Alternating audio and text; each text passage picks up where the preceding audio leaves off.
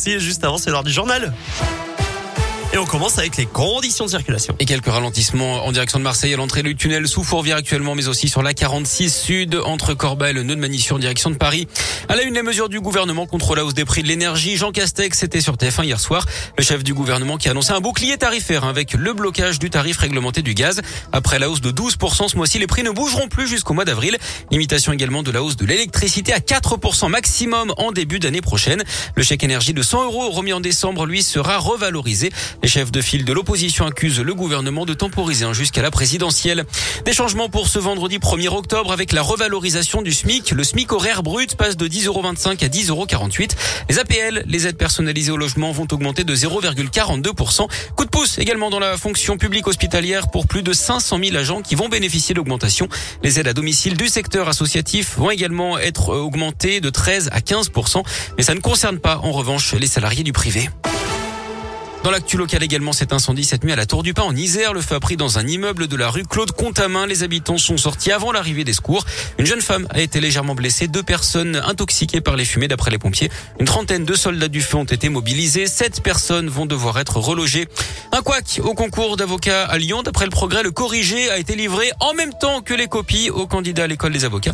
L'examen qui devait durer à 5 heures a été annulé en catastrophe. 200 candidats vont donc devoir repasser l'épreuve lundi. En attendant, ils ont reçu un mail d'excuses hein, de la direction qui plaide l'erreur humaine. En bref, également des manifestations. Aujourd'hui, sept syndicats et associations de retraités appellent au rassemblement à Lyon, place de la Comédie à 14h. C'est pour défendre le pouvoir d'achat et les services publics notamment. L'agence régionale de santé lance un audit après la vaccination de 260 personnes, dont 106 ados avec des doses Pfizer périmées dans la Loire. On vous en parlait hier sur Radio Scoop. La RS veut identifier la nature du dysfonctionnement, mais aussi la liste exacte des personnes et des sites concernés. Il s'agirait a priori d'un problème de traçabilité. Elle confirme hein, qu'il n'y a pas de risque pour leur santé. En revanche, ces personnes vont devoir se faire à nouveau vacciner. Et puis il dénonce une injustice et promet d'aller jusqu'au bout. Réaction de Nicolas Sarkozy hier après sa condamnation à un an de prison ferme dans l'affaire Big Malion. L'ancien président reconnu coupable de financement illégal de sa campagne en 2012. Dans un message sur les réseaux sociaux, il estime que son droit a été bafoué. Il va donc faire appel de cette décision. On ouvre la page sport avec du foot et la Ligue Europa. Belle soirée pour l'OL hier soir, vainqueur de Brondby 3-0 à Dessine. Entame parfaite pour les Lyonnais avant le derby dimanche soir à Saint-Etienne en championnat. Et puis le retour du basket, première journée d'Euroleague pour l'Asvel à l'Astrobal ce soir contre les Lituaniens de Kaunas à 20h.